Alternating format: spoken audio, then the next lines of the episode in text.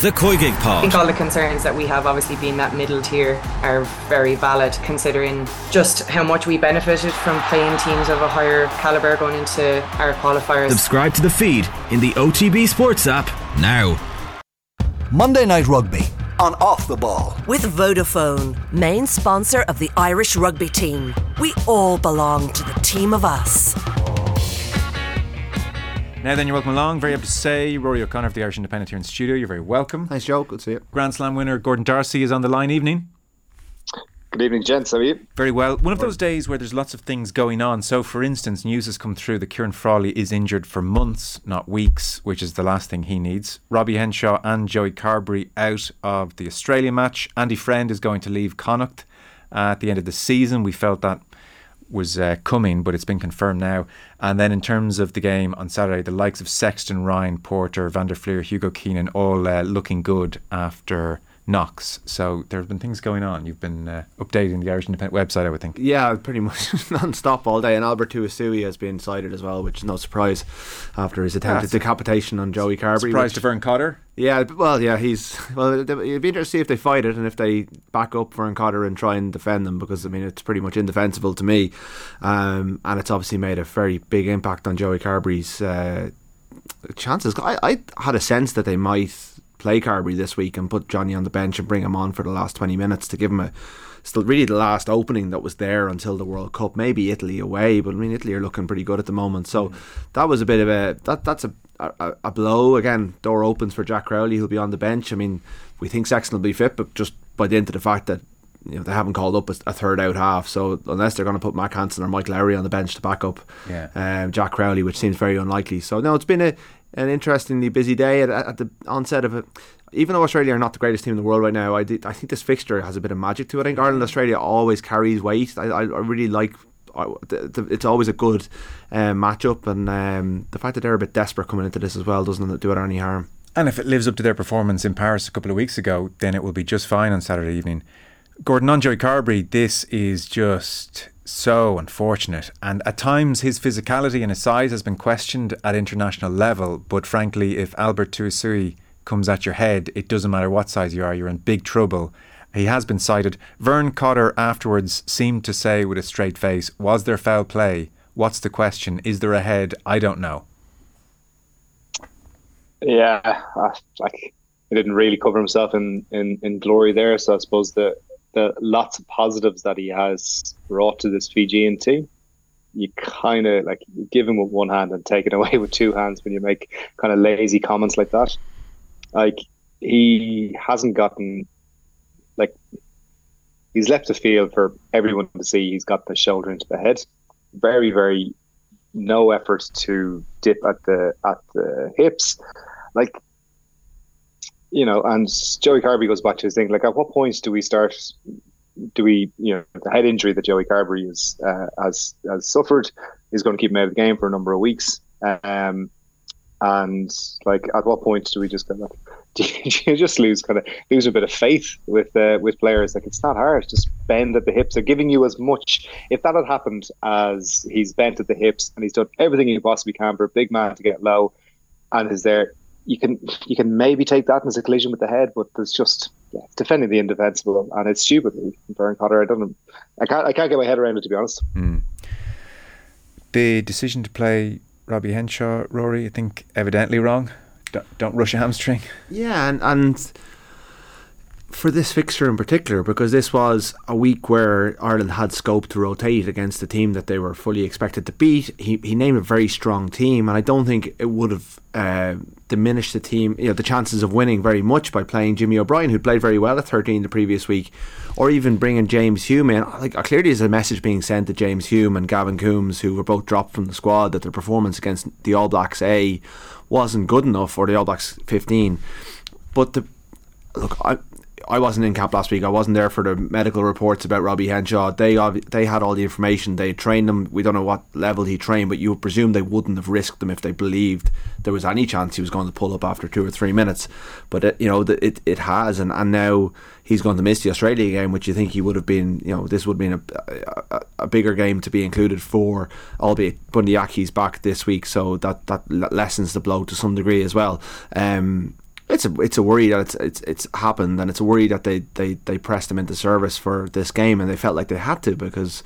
Um, they shouldn't need him to be Fiji because they're, you know, and, and the performance wasn't particularly good on, on, on Saturday. It probably didn't help that they had that disruption behind the scrum, but he's a really important player for Ireland, and mm. you know, you really wanted to be fit for Leinster. why they wanted to? Isn't that why they wanted to get him back? You know, you, you go through all these things like I, I've just taken back to when myself and Brian went to Poland. We both had hamstring injuries, and we both trained the following week, and. Uh, I popped mine in training again, and he went on and played. You know, 80 minutes was absolutely fine. Um, you, the player wants to play. He absolutely wants to play. I know what you're saying. is, I think there's, a, there's an unfortunate hindsight bias on this. He wants to play. It's a perfect game for him to play if he's fit. He hits all the markers during the week, and sometimes you're just, you know, it's just brutally, it's just brutally unlucky. Um, and actually, obviously, for the, for the player, obviously, he it's it's devastating for him.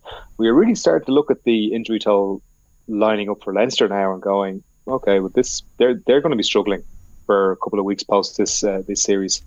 Mm. Absolutely, yeah, because they're they're light at twelve with Frawley gone as well, so that's. Uh, a big, big, big risk to them, you know, because they they've you know Racing in a couple of weeks in the in the first game of the European Cup, and that's and they're not in an easy pool this year, so that's it is going to you know it's going to strain them to some degree.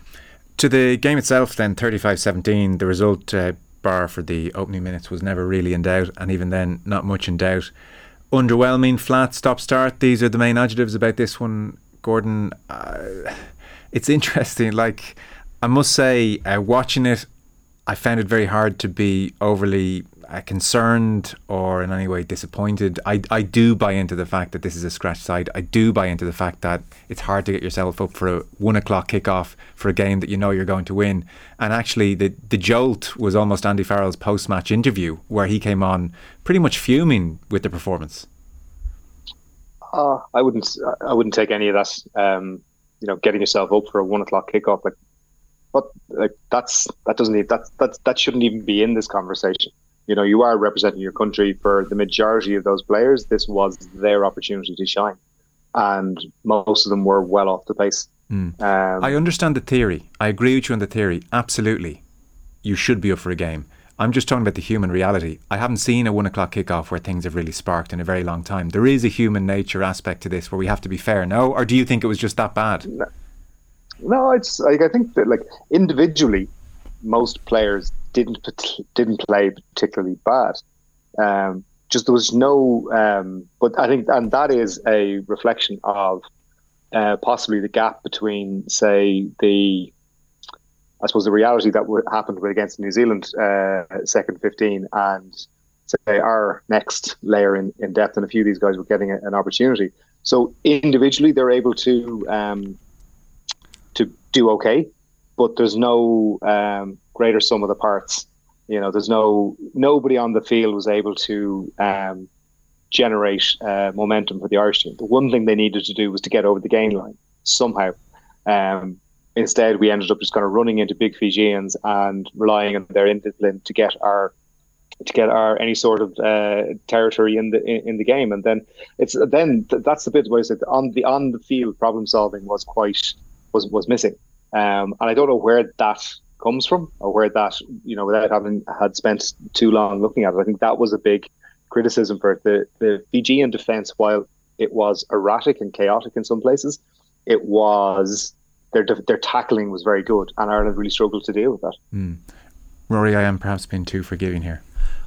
I, I think you're right. I think Andy Farrell kind of turned it on its head because even in the post match press conference, people were asking him about that one o'clock kickoff. And I think what Andy and, and Gordon have in common is that they played at the elite level for an awful long time. And, and when, like Andy Farrell was man of steel twice in rugby league, he's however many professional appearances, and he played for Wigan at all times of the day and wouldn't didn't let his standards drop. And when he looks at the Ireland dressing room, I think what he sees is the likes of Johnny Sexton, Peter O'Mahony, Keith Earls when he's there.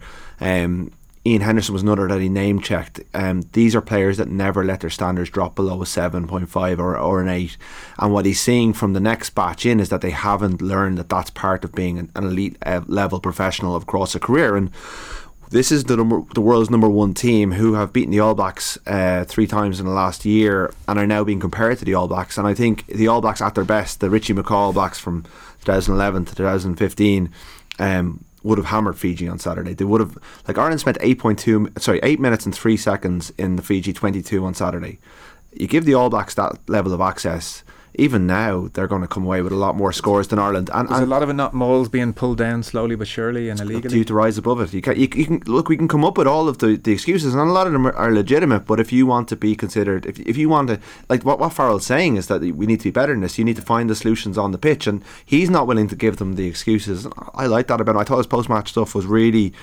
Um, on point. I think he set a really interesting tone during this window. I think he's been quite unforgiving of any dropping standards. That All Blacks A game um, was really damaging to a lot of players. Yeah. You know, he cut he's cut a few of them. A few of them would have got capped in the second game against Fiji, but he, he didn't pick them for a reason. He didn't pick them because they hadn't been good enough. He's he's gone from giving away eleven, given out eleven debuts in 2020, 12 in 2022. Sorry, 2021. He's only given six this year and he's not going to give any this weekend. So like the, the drawbridge has gone up, mm. and his message to the players is that these guys have earned it. You haven't, and and when I've given you the chance, you haven't been good enough. And mm. like that's there's a ruthlessness there that you have to kind of go. Well, that this guy's serious about it, and he's he's doing it. And you know, he's not, he wasn't he was given out on Saturday post match, and he didn't take any of them. And I think he's hoping that that message will get through to them ahead of Australia next week. Yeah, because I sort of think back the last time Ireland played Fiji in 17, they won by three points, and 2018 turned out okay. Your former teammate Gordon Rob Kearney was saying on air afterwards that in some respect things are going so well that deep down they know this isn't a worrying performance, but you almost have to turn this into feeling like a defeat to shock everyone and keep everyone uh, on their toes. There's a touch of a deliberate overreaction. Yeah, like there will, there, will, there will be a little bit of this. There's also the comfort in that you know who's coming back in.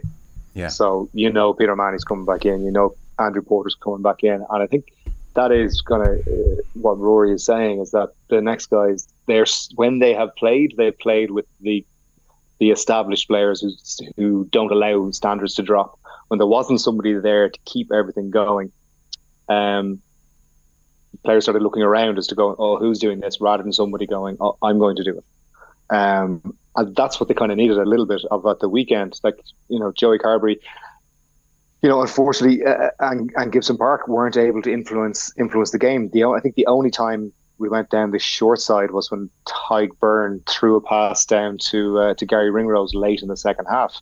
You know, that's your second row who's going to go. Let's just change the point of attack here. We became very, very particular. It would also just show that Ireland are very still heavily structured in how they play. And if you don't get quick ball and you can line up defenders or attackers, you can uh, you can you can get in get in in, in, in among them. I would say there's not a few players there that have taken massive backward steps there as well, um, and reinforcing this uh, this notion that the strength, the, the gap between you know first team regulars and the, the next next cohort is is as big as ever. Mm. I wonder maybe if Gordon, perhaps some of the frustration on Farrell's part is because this team mightn't be a million miles off a team he'll play in a World Cup pool game, and as you uh, said, the yeah. gap was apparent. Yeah, but I think there's also you can you can do an awful lot with that. It's not it's not a uh, it's a skill it's not a skill based thing. It's just an attitudinal thing. You know, um, players looking for work and um, and I think it's important to remember that this this change or evolution of the way they played under Andy Farrell, which you know to get this kind of heads up unstructured rugby, um, a lot of these players won't have a huge amount of exposure to that. Mm. So when they get the opportunity, it is probably a shock, and they're still kind of because there is a you know I think I said this before, it's the psychological safety and not making any mistakes. Um, but if you go to say the Jack Crowley thing where he kicked the ball dead, um, at least he saw the space for the 50-22 and he went for it. But the worst thing would have been if he hadn't seen it. Um, so you're not going to like you're not going to eat players' lunch just for making mistakes as long as the thought process and everything in behind is right. There just wasn't enough of there wasn't just enough thinking, um, let alone execution at the, at the weekend. And for me, that was the biggest disappoint biggest disappointment. Um, there was nobody really there looking to take the, take the game by the scruff of the hands or the scruff of the neck, and to really just go, okay, let's let's try and do something a little bit different here. Yeah, the um, name I have in my head at all times when Gordon's talking there is the same name you have in your head, Rory Sexton. So told us about Carbery and Crowley. Yeah, I, and I don't think it's a direct.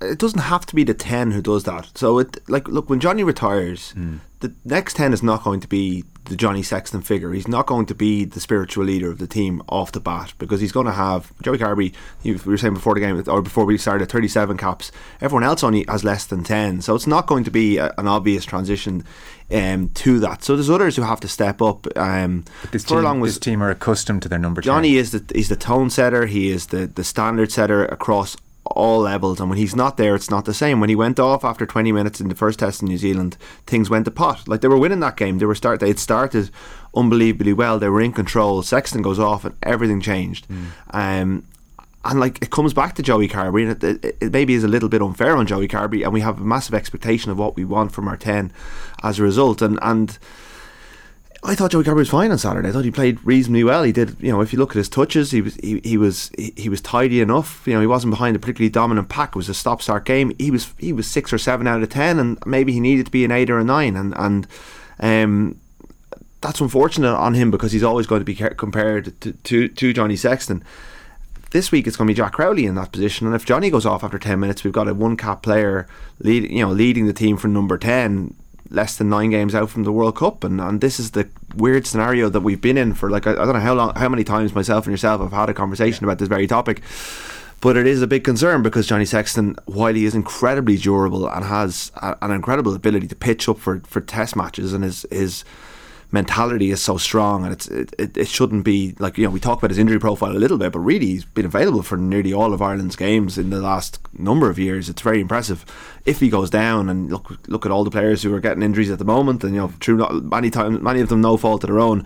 There still is that massive question. Like Carbery's, this is the first game, Car- first game in 16 that Carbery hasn't been or won't be available for Ireland. He started six of the last 15. He's come off the bench in the other nine. Before that, he missed 14 in a row. Um, he has amassed a fair bit of experience in this system. He was very good in Paris. Um, in what was a defeat, but I thought he, he showed up that day, and I think the coaches have a degree of confidence in him. Um, I know New Zealand 2011 is the is the one everyone looks back to as well, all the out halves got injured. Um, it's unlikely that they'll both get injured, but I suppose how much confidence can we have in a Jack Crowley, a Kieran Frawley, a Jack Carty, Ross Byrne, Billy Burns, they're all the players who've been, and Harry Byrne, they're all they've all been tried in this window, and half of them, most of them, have been cast off. Frawley's gotten injured just when it looked like he was going to be the guy.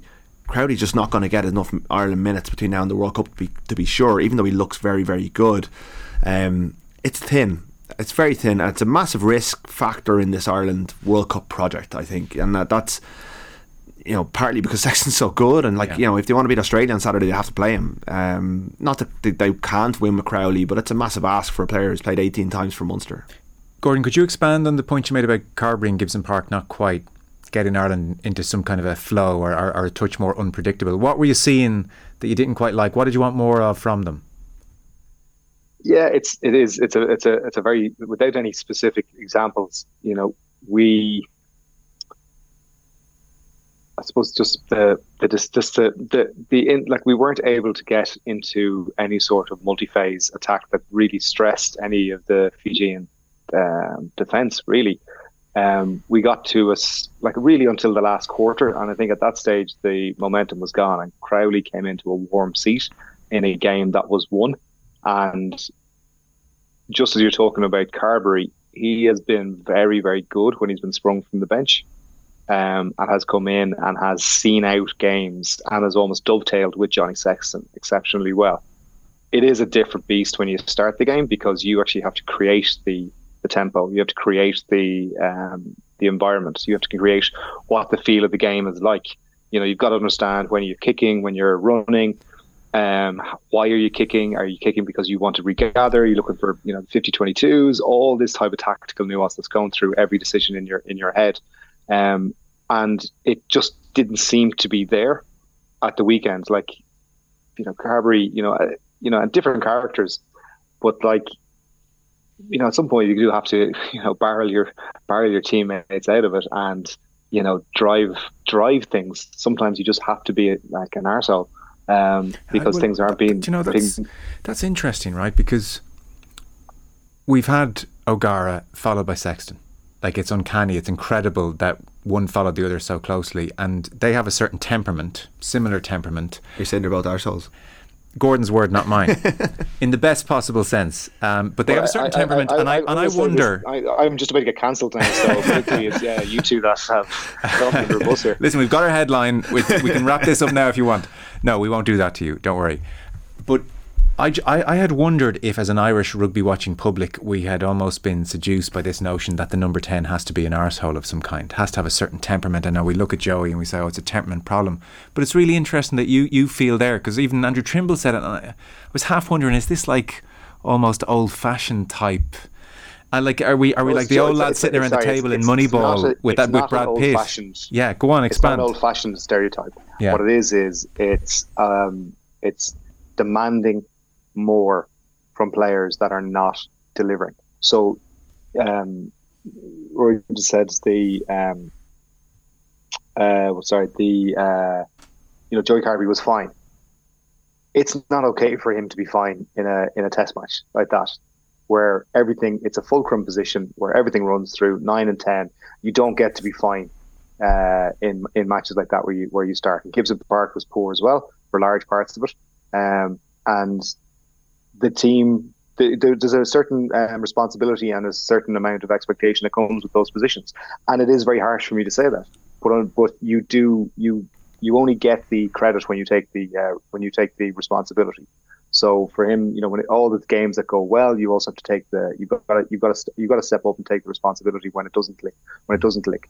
Um, you know how when when Ireland were playing, at what point do they go? Oh, do you know what? We're going side, we're going backwards to go forwards, and they're actually coming forward and knocking seven colours out of us here.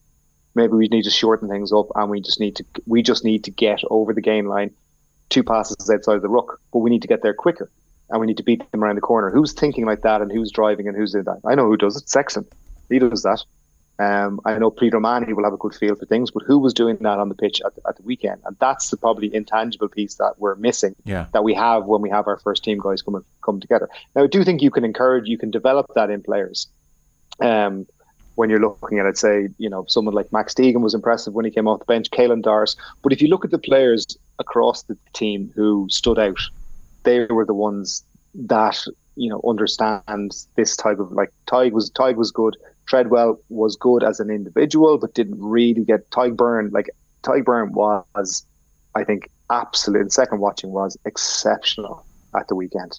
Like really excited. Like we would have really struggled had he not been as well. But Deegan did re- well when he came on, and Crowley came into a warm seat and just upped the tempo a little bit. And that kind of changes and it puts a nice gloss on the outcome. But the like the underperformance as a collective is is massive.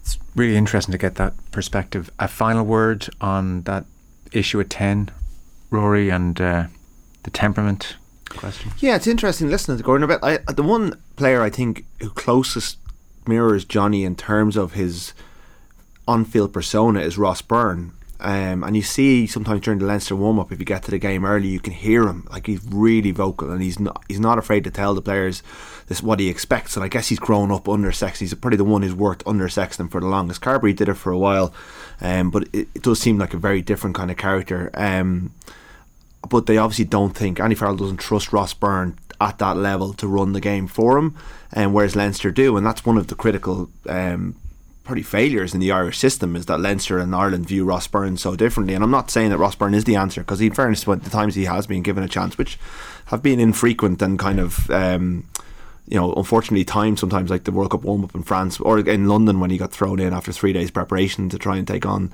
a rampant England team. I'm not saying he's the answer, and we don't know enough about Crowley yet because he's only played 18 times for for Munster, but he looks like he has some of the elements. I mean, you see him sometimes hitting a, a ruck in the way that Sexton would. He's not afraid to get stuck in, but it's very early in his development, and I'm not going to you know label uh, heap more pressure on him, but. I think part of the problem is that you, you've you touched on it earlier. You know, Johnny Sexton emerged just as O'Gara was starting to come to the end, and it was this it was an imperfect transition because they, they were together for a while, and it, it was obviously tense and and and all and all that went with that. But really, I mean, Carbery talked before the 2019 World Cup. He spoke to the New Zealand Herald and said, "I want to take Johnny's jersey at the World Cup." We haven't seen that from him. We haven't seen him go out and dominate a season. You know, I think a lot of us still go back to that Gloucester game, which is Yeah. three or four years ago now. S- January 19. Yeah, so I mean that's that's a long, long time ago as a reference point. Paris was good, um, but I just think we have this issue that Sexton, when he's fit, is, is so important. And it's going to be the issue until he retires Yeah, because okay. uh, you know uh, unless Crowley goes off and wins Europe, Munster or European Cup, which is looking unlikely at this stage, and takes Carbery's jersey at Munster, like that's he has to be ruthless and take Carbery's jersey at Munster if he wants to be the man. Because Yeah. if Carbery's starting for Munster, we're looking at the same pecking order for the next while. Yeah, well, we'll Yeah, move but it's also Sorry. very relevant as well. It's it's not this is not a unique problem in Ireland. It's pretty much across the across the world. Look at the, the different a different entity that um, Scotland are when Finn Russell Finn Russell's plays.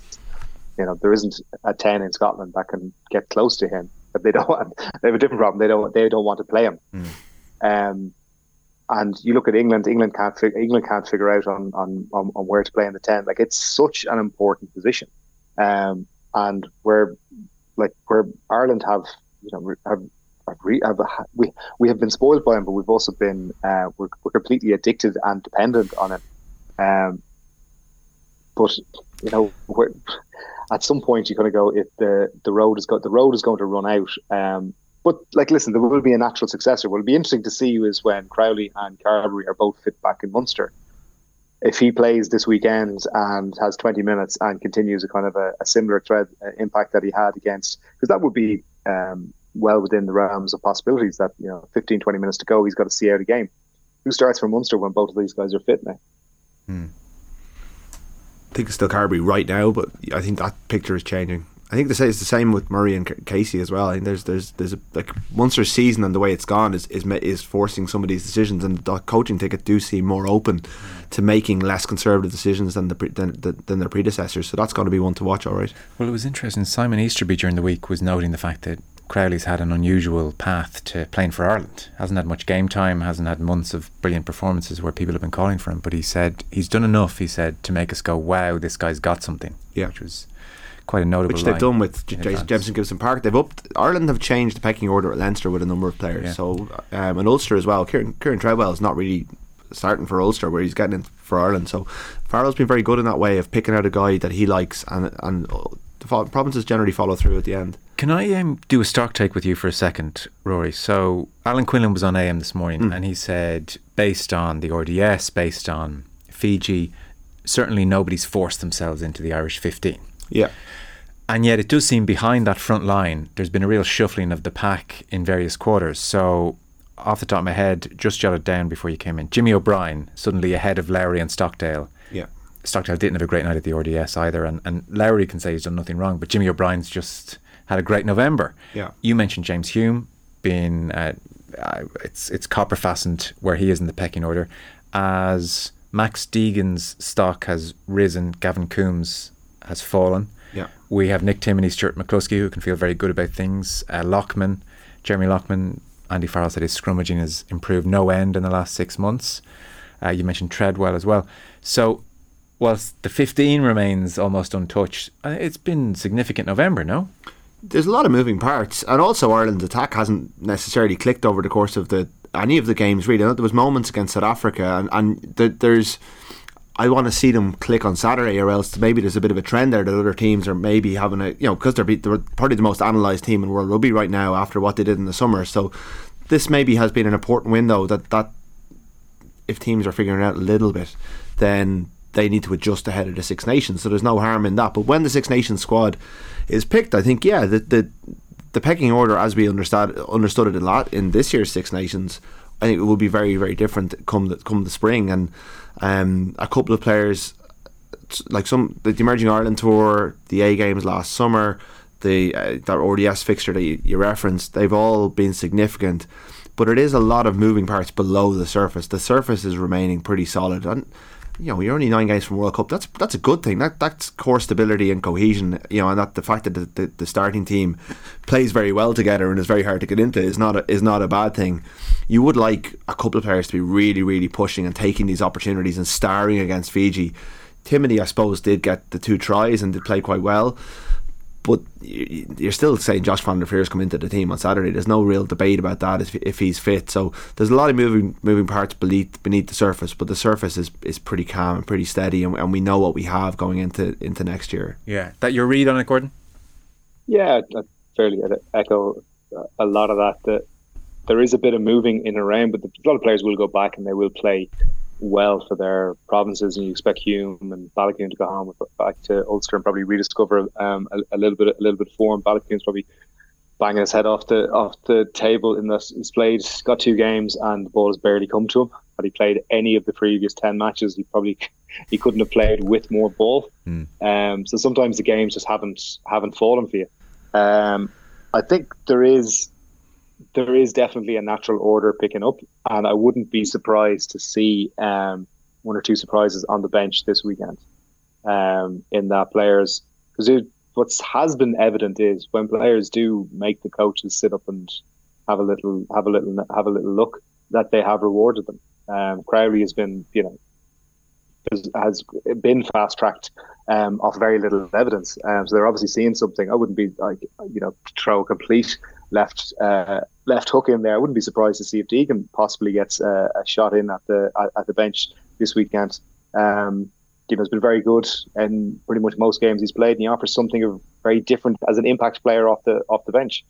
Um, so I wonder, will they start looking at those that you know that next layer down and trying to get them game time through the bench because you know that's that's an easier way to get them and potentially a less risky way of getting them game time. Um, Casey, for argument's sake, he was he was lively when he came on, but you know, like Casey is potentially one of those guys who's in the bracket of has all the potential but doesn't have a great body of work to show for it just yet. He really needs to really needs to, you know, cap. Uh, sorry, it's very it's not, not, not meant to sound as Machiavellian as, as, it, as it is, but he needs to capitalise on Murray's uh, injury mm. and nail down the number one slot. And if he can't do that, then you've got to question, you know, is he is he that good?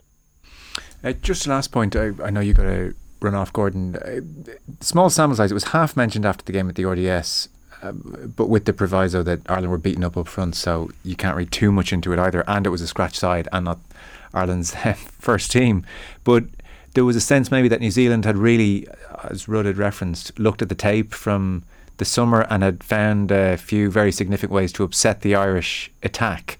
Are you seeing any signs of that, be it the RDS or be it what Fiji tried to do or be it what South Africa tried to do, that there is a degree of, of Ireland being really looked at? Um, yeah, well, the, what kept Fiji in the hunt and what really stifled Ireland's attack was just their one-off tackling. It was it was pretty impressive to be honest, and legal up until that uh, crackpot stuck his head into into Joey Carbery. Um, the defence was was clearly beginning to creak. I suppose the, the question I would have, I would have posed uh, post that Fijian game is if they had defended our maul, where were we going to score? And I don't think there was an answer for that. Right. And that's the bit was probably going, whoa, right. Okay, where do where do we go from here? And you know the 10 minute blitz we had against South Africa. Um, got our tries, worthy winners, but again, just that lingering doubt. And it's not to be a complete naysayer. Like we we beat a, we beat a really really big South African South African team that just basically pummeled us on the rope, and we counterpunched twice, got some tries, and won out. But if there was six or seven minutes left in that game, would you have who would you have back to score next? we were kind of we were we were running on we were running on fumes at that stage, and they had picked two donkeys at halfbacks. Mm. So um, you know we are the number one team, ranked team in the world, and te- teams are coming for us. Mm. Um, Australia coming for us this weekend, and Australia were very very good against France. And this is going to be this is this is going to be a really really hard test match for Ireland to win this weekend. Okay. Uh, well, that's kind of interesting. So we'll be looking at well, for the Irish attack. We can win it Saturday. though. We just have to. Uh, we just have to play with double down on the uh, quick tempo. So if Ireland play and they are able to able to get that uh, tempo game, they absolutely can win. But I just think it's, it is important to recognise, and Rory alluded to it as well, that these guys are they're not a bad uh, Australian team, and they're coming in under the radar. Okay. Um, you've been very good with your time. There's always the danger here you're just going to say a flat no, and that's never a great moment on the radio. But was there anything else about Ireland over the last week or so that struck you or that you wanted to mention? Um, bum, bum, bum, I, I don't think so. I think, uh, I think we kind of covered it. Covered it. We covered a fair, covered a fair bit there. It was inevitable um, that would happen. Would you go McCloskey yeah, or Aki at the weekend, Gordon? Which? Would you go McCloskey or Aki at the weekend? Um, I um, have a very strong sense it'll be um, Bundee. Okay. Interesting. That's a big Very call. good. Uh, thank you very much for the time. We appreciate it. Thanks, guys. Cheers. good to see it. Nice show. Gordon Bye-bye. D'Arcy with us there on the line. Our rugby and off the ball is with Vodafone, main sponsor of the Irish rugby team. We all belong to the team of us. We're going to take a very short break. There are quite a few things I want to hit Rory O'Connor with after the break. Back in one sec. Monday Night Rugby on Off the Ball. With Vodafone, main sponsor of the Irish rugby team. We all belong to the team of us.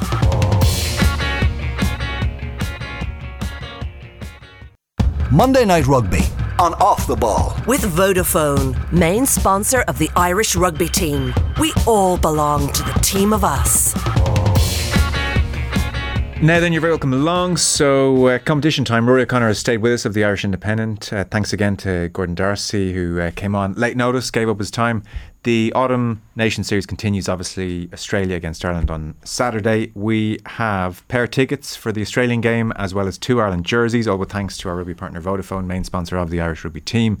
To get your name in the draw, just identify tonight's mystery voice. Asked if he regrets spending the whole weekend watching seasons five of The Crown instead of prepping for New Zealand next week.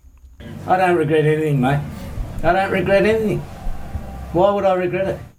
To enter, text your answer along with your name to 53106, hashtag team of us. You've just uh, shown me your phone, which is breaking news, is it? Yeah, so Johnny Sexton and Josh van der Flier have been nominated for the World Rugby Men's uh, Player of the Year um, to be handed out next Sunday after the Australia game. I believe there's a private jet or a, a charter leaving Dublin and stopping off in several locations in Europe on their way to Monaco. They're up against Lukhanyo- Am and Antoine Dupont, who's the reigning World Player of the Year, I believe. His red card at the weekend might uh, do something to diminish his chances. I would say Van der Flier is going to get it. Really? Um, Andy Farrell was nominated for Coach of the Year earlier. Um, I would think Wayne- Smith will get that on the back of winning the World Cup for for, for New Zealand um, on Saturday. And uh, Mack Hansen and Dan Sheehan were both nominated for Breakthrough Player of the Year. Terry Kennedy and I, Amee-Leigh Murphy Crowe were nominated for the Sevens Players of the Year. They've they've a decent shout as well. They've, they've had some good years, but I, I can't see I don't see Farrell winning. I think Smith wins that. Yeah. Breakthrough Player maybe one of the Irish guys gets that, and I think um, yeah, I think Van der Flier's got a real chance. Certainly, talking to English colleagues, I, I hadn't appreciated how um, they were the first one to plant a seed a couple of months ago when I was over there, um, and they were all saying. God, yeah, Van der Flier's going to get World Player of the Year this year. And as Peter Riley pointed out in yesterday's Sunday Times, he's not even on a central contract. Is he not? No, no, he's on a Leinster contract. Yeah, there's 13 players in a central contract, and Josh van der Flier, the reigning rugby writers, players, and European Player of the Year, and a nominee for the World Rugby Player of the Year, is on a Leinster deal that he only signed last year. He's on a two-year Leinster deal. It's not. I don't think it's a bad Leinster deal, but it's, a, it's he's not one of the the, um, Chosen. the top boys, no. That is bizarre. Isn't it? It's part of the way they, they structure it, and, and you know it, it's part, they need to spread them around the provinces because really it gives Leinster an incredible financial advantage to have ten players off the books. If essentially they can go out and spend loads of money on a foreign player, then so that's why you know say Murray, o- O'Mahony, and Earls are getting Munster ones when or sorry central contracts at Munster when maybe. You know, Gibson Park doesn't have one either, but he gets picked ahead of Munster, Murray, who does. So there's a bit of an uh, anachronism there, but it's uh, it's a, it's a quirk of the Irish system. Uh, That is a big quirk. Wow. Yeah, That's yeah. funny. Had an incredible year though. That would put him in such rarefied atmosphere. So he just joins Keith Wood and Sexton. End of. I mean, O'Driscoll can definitely feel aggrieved at 09 in particular. But that if is he if he gets it, yeah. I mean, we got to caveat it. Um, but if you think, look, Lukhanyo Am is missing at the moment, so he's missing a kind of real window to impress the judges before. Do you not think the votes are Um, in at this stage? No. I think they convene this week. I think that they, they, they try and do it as late as possible. It's a committee. Yeah, if you've got Brian, I think Brian's on the committee, isn't he? Brian Driscoll. Certainly Fiona Coghlan is. That's one vote for Um, Sexton. Yeah, Uh, absolutely. I would have thought, as as amazing as Van der Flier is, uh, Sexton. I guess he missed a portion of the Six Nations, but he's been remarkable. No, he has. He's got, he's certainly like. I don't think the well the Grand Slam. Like I, I presume they're going to spread the love a little bit. It hasn't been one dominant team necessarily all year, but Ireland have been really consistently excellent. And I think that South Africa game and like Van was man of the match that day, wasn't he? Um, or was it Doris? Um, Was it der Flier, but I mean, like he's been man of match nearly every. always get man I know match, you need to talk know. to someone about that. Um, Back row Alan Quinlan gave back row I know. Josh Van der Flier Uh, Donal. Lenihan's prone to doing it as well. It is. It, they do. They do show up well in the stats. And in fairness, like Van der, Van der Flier has been consistently Sorry, brilliant. yes. I don't know why year. I'm talking Sexton Um, up and Van der Flier No, which. Irish player should get World Player of the Year? It's a good debate to have. Yeah. Um, yeah, I, I like. I could be completely wrong, and Am could get it. In fairness, he's been absolutely superb for South Africa this year. I just Dupont. I'm not sure. I think last year was so magic for him, and to give it to the same player two years in a row would be a big, big thing. Maybe he's earned it. I don't know. Um, Six Nations champions. Six, yeah, Grand Slam as well. First French Grand Slam in a long time. It's in Monaco. World Cup next year, but uh, it's going to be. Yeah, I think you know, it, I think um, Van der Flier would be a worthy recipient. Sorry, Sexton would as well. Sexton's had a magnificent year. To win it at 37. See, I just think to be nominated at 37. 37. I, not, I know he probably thinks we're all obsessed with his age, but what he's doing is is phenomenal. It's really remarkable. And that's even to go back to, not to go hog it, but like the fact that I think the closer we get to the World Cup, the less concerned we are about his age because he's proven it. He's able to do it at 37. You kind of, I know the NFL, have, the quarterbacks have kind of dropped off recently, but you know that you think he's probably going to be able to get there now. That that concern is diminishing all the time. It's going to be a once-off incident that rules him out if it is Yeah. anything at all. Uh, we should. It would be an interesting exercise to go back to this studio and the various people who were in across the week that Sexton publicly said, "I plan to be around for the next World Cup." Like there was scoffing. It was just, it was just like laughter. I think I said he was going to retire after the next. I think after that Fiji game in 2018, I said Sexton was going to retire at the World Cup in 2019. Yeah. and I, I know I've been consistently wrong about Sexton over the years. And yet you keep asking me back. Indeed. See, I, I well, we'll see. in not even wrong, you just, like, I, I would have, I would have thought there would be a degree of what he's doing is extraordinary. The longevity, almost like a rubber stamping of his greatness, flowing of votes towards Sexton. But who knows? it will be quite something. I'm not sure he's been as dominant as he was in 18, but I mean, the fact that he's got the nod for the nomination is big. Now, whether the Irish vote is split, I don't know how these things work necessarily, but um, it's a great achievement, and it's a, it's a mark of both. Even if they don't win it, it's uh, you know Farrell as well. It's just a reminder that we've been quite critical about, of Ireland today, but it's from a very much a position of you know we think they are one of the best teams in the world, so it's disappointing when they slip. You know, Yeah. it's not a like we're in, it's an incredibly good place to be and It's kind of nitpick. It's nipping around the edges of an incredibly strong organisation. Yeah. On the Mack Hansen Dan Sheehan for Breakthrough Player of the Year, I do think it has to go to Capuozzo of Yes. Italy. It's just too amazing. The two tries against Scotland on his debut, he sets up the match winning try against Wales, two brilliant tries in the win against Australia. And I do remember vividly when he came on against Scotland, the sense was this is an all time low for Italy that someone this size and this young looking is in the team. Like, we almost need to do a piece on the medical aspect, the safety aspect of this guy playing. And then he scored two tries. Yeah. So I think he deservedly maybe is, is Absolutely, the I mean- breakthrough player. And I think like we've been we've known that Italy have had good young players over the last number of years. They've had very good results on their twenties level. There's been something building there beneath a very a crumbling facade. And Yeah. you know, amidst the debate around kind of relegation and all those sort of things, you're kind of going, when is this going to actually materialise? We know that they've got. And it took maybe, I mean, Garbisi has been a, a big. Ch- he didn't play on Saturday, but he's been a big factor in it. But maybe Capuozzo just coming in and with that freshness and that fearlessness has just changed, helped change that mindset, and and they're on a very good run at the moment. Which They're- great for the Six Nations. yeah, it is. It is. It's great for rugby. is. It's great for um to have even for these automations games like for for Italy and Italy, Australia. And much change Australia, but for that to be a proper game when you're selling the package, you know, Amazon have all the games at the moment.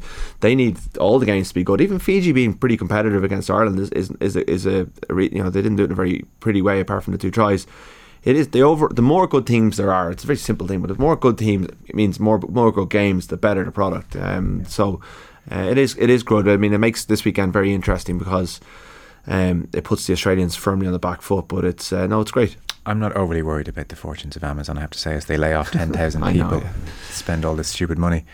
Uh, France 30, South Africa 26 was, I know you didn't get to see this in full, but it was an amazing test match. Emphasis on that test match physicality, as you might imagine. Steph Toy sent off early on by uh, driving his head into Danty, I think it was, and then Dupont tackled Kolbe in the air in the second half, and he was sent off. You did think when South Africa first went down to 14, they were in big trouble. But they just hung in and hung on and hung in, and then it was a really close run thing, and France got over the line. I did find myself um, watching the game remembering vividly the French counter rucking from Ireland's trip to Paris in the Six Nations. They are just awesome in that department. Even South Africa looked lightweight at times. Well, I think they are one of the teams that can. You know, so South Africa. One of the reasons I think South Africa are finding another way and trying to play with a more expansive style is because I don't think they can beat France playing the way they play because they're one of the teams that have a strong enough scrum and big enough men to withstand everything South Africa can throw at them. I mean, Ireland showed that they can as well. Now it took something pretty remarkable defensively, yeah. but France.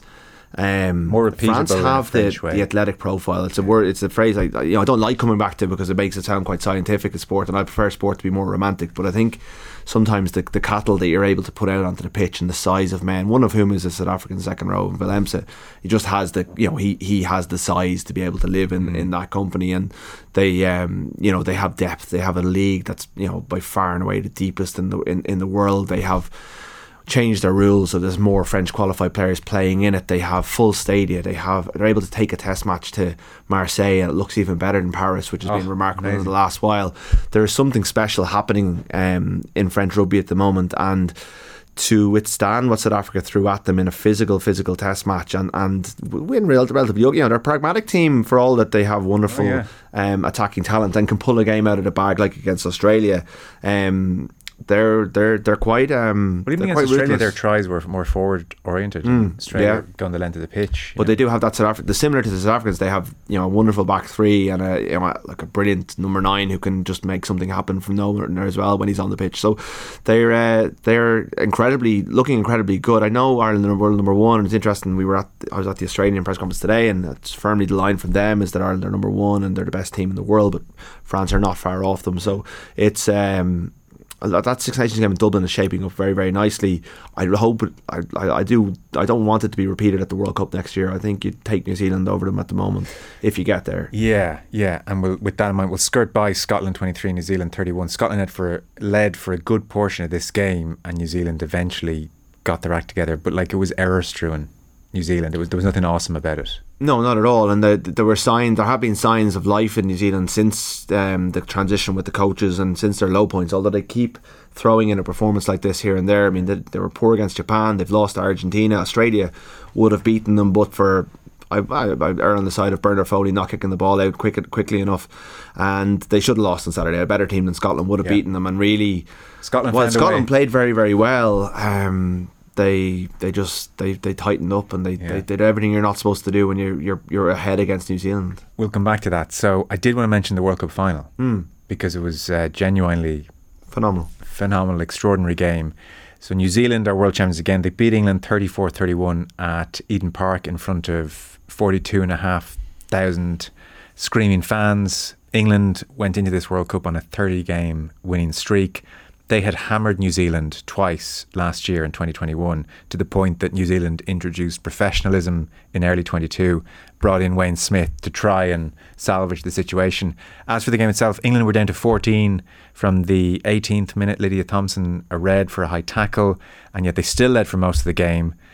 They were down to 14. They were away from home. I dare say they feel if they, we were to play New Zealand 10 times on a neutral venue, we'd come out on top. But this is the magic of a World Cup. The best team don't always win. And then the scenes were extraordinary. So, all told, this World Cup hasn't uh, pierced the, the, the, bandwagon consciousness of rugby fans in this country because Ireland aren't there. Yeah. and, ho- the, and the kickoff time. And the kickoff time. And it was on, it was on ITV, um, which so I have Sky, and I don't. I, I have to go through extraordinary lengths to actually put on ITV. So it, it, was being streamed on the World Rugby website, but that didn't help in terms of like the game was on RT on Saturday, and that helped. You were able to just turn on your TV yeah. and, and, it was on. Um, yeah, was the bits say, that I've seen this, have been very one, good. This one might have grabbed the final. Might have grabbed. I did I, I yeah. certainly from like you know I follow a lot of rugby people on social media. I I had watched some of the games, the kind of later games on a Saturday morning across the kind of knockouts anyway, and they were very very good. But I wasn't seeing much about them beyond the English people I follow who are covering England. Um, but the final did, and it just showed what potential is there for women's rugby. Yeah. Um, when it's played well, it's, it's it's ridiculously good sport. You get much higher ball and play time than you do in the men's game. The tries that New Zealand scored were extraordinary. Yeah. Um, England played incredibly well for with 14 uh, players for for so long. New Zealand probably should have finished the game with 14 players as well. There was a very controversial. There was two very controversial decisions thrown into it all as well. And if Simon Middleton, their coach, was of the similar mind to Rassie Erasmus, he could compile a fairly um, uh, impactful video of, of all the things that the referees that Hollie Davidson got wrong. And, um, but it came down to that final line out, and for New Zealand to throw up um, a jumper five meters from their own line in in, re- in the red in the red zone now England had a very dominant maul, and if they caught the ball, they probably would have either scored or got a penalty try. But it was an incredibly brave call they they won it. They got the ball off the pitch, and the place just erupted. And and I don't think they're the best team in the world, but that doesn't matter in a World Cup final. World you Cup, know, yeah. um, it was a far more impressive World Cup win than their last World Cup win at Eden Park when the men kind of fell over the line against France. Um, the tries they scored were just so worthy of winning a big game, Mm. and to see play a team play with such, um, it wasn't abandon. It was it was intent and it was accuracy and it was uh, it was bravery. It was attacking bravery in a, in a final. I know they were playing against fourteen players, so they were trying to find the width. Um, they found it, and it was it was breathtaking. It was such a good game of rugby. Uh, clock is so against us here. We might come back in future weeks if it's okay to Andy Friend's departure at Connacht and what it means for the province. But Rory O'Connor of the Irish Independent, many thanks. Cheers, great. We will leave you with uh, Black Ferns Wing. You've probably seen this in social media, but if you haven't, uh, Ruby Tui. This is how you do an interview after you've won a World Cup, uh, I think. And so in the end, uh, she realised she didn't want to talk as much to the interviewer. She just wanted to interact with the crowd. So she had come over from rugby league, an Olympic gold medalist there, superstar, and uh, her interview with the interviewer and the crowd afterwards kind of caught the magic at the moment. So we'll leave you with that. How was it, New Zealand? How was it? I'm just so proud to be a New Zealander right now. They said nobody cared about women's rugby. Well, guess what? We out here. We out here, fam. We're going nowhere. New Zealand, catch a bit here, quick. How are you? Nah, for reals, um, nā mihi tuatai o te hau kāinga o te tamaki makaurau. Um, thank you for letting us be here, have our presence here. They said we couldn't do it, Kirst. They said we wouldn't. We did it, and honestly, it took all of us. Anybody out there defended in England more before? It ain't easy on the last minute, baby. But we all did it together. New Zealand was a part of that, and I'm so proud to be here right now. Thank you so much, Ruby. Thank you for choosing this Black Ferns team over the Sevens this year. Thank you for everything you've done for this sport in this country. It wasn't easy making the decision.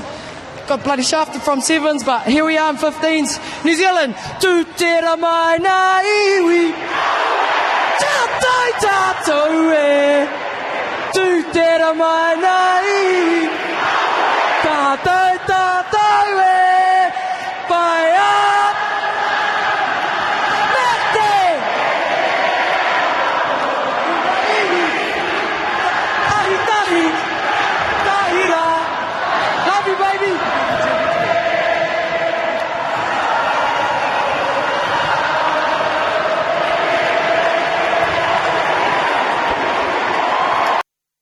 Monday Night Rugby on Off the Ball. With Vodafone, main sponsor of the Irish rugby team. We all belong to the team of us.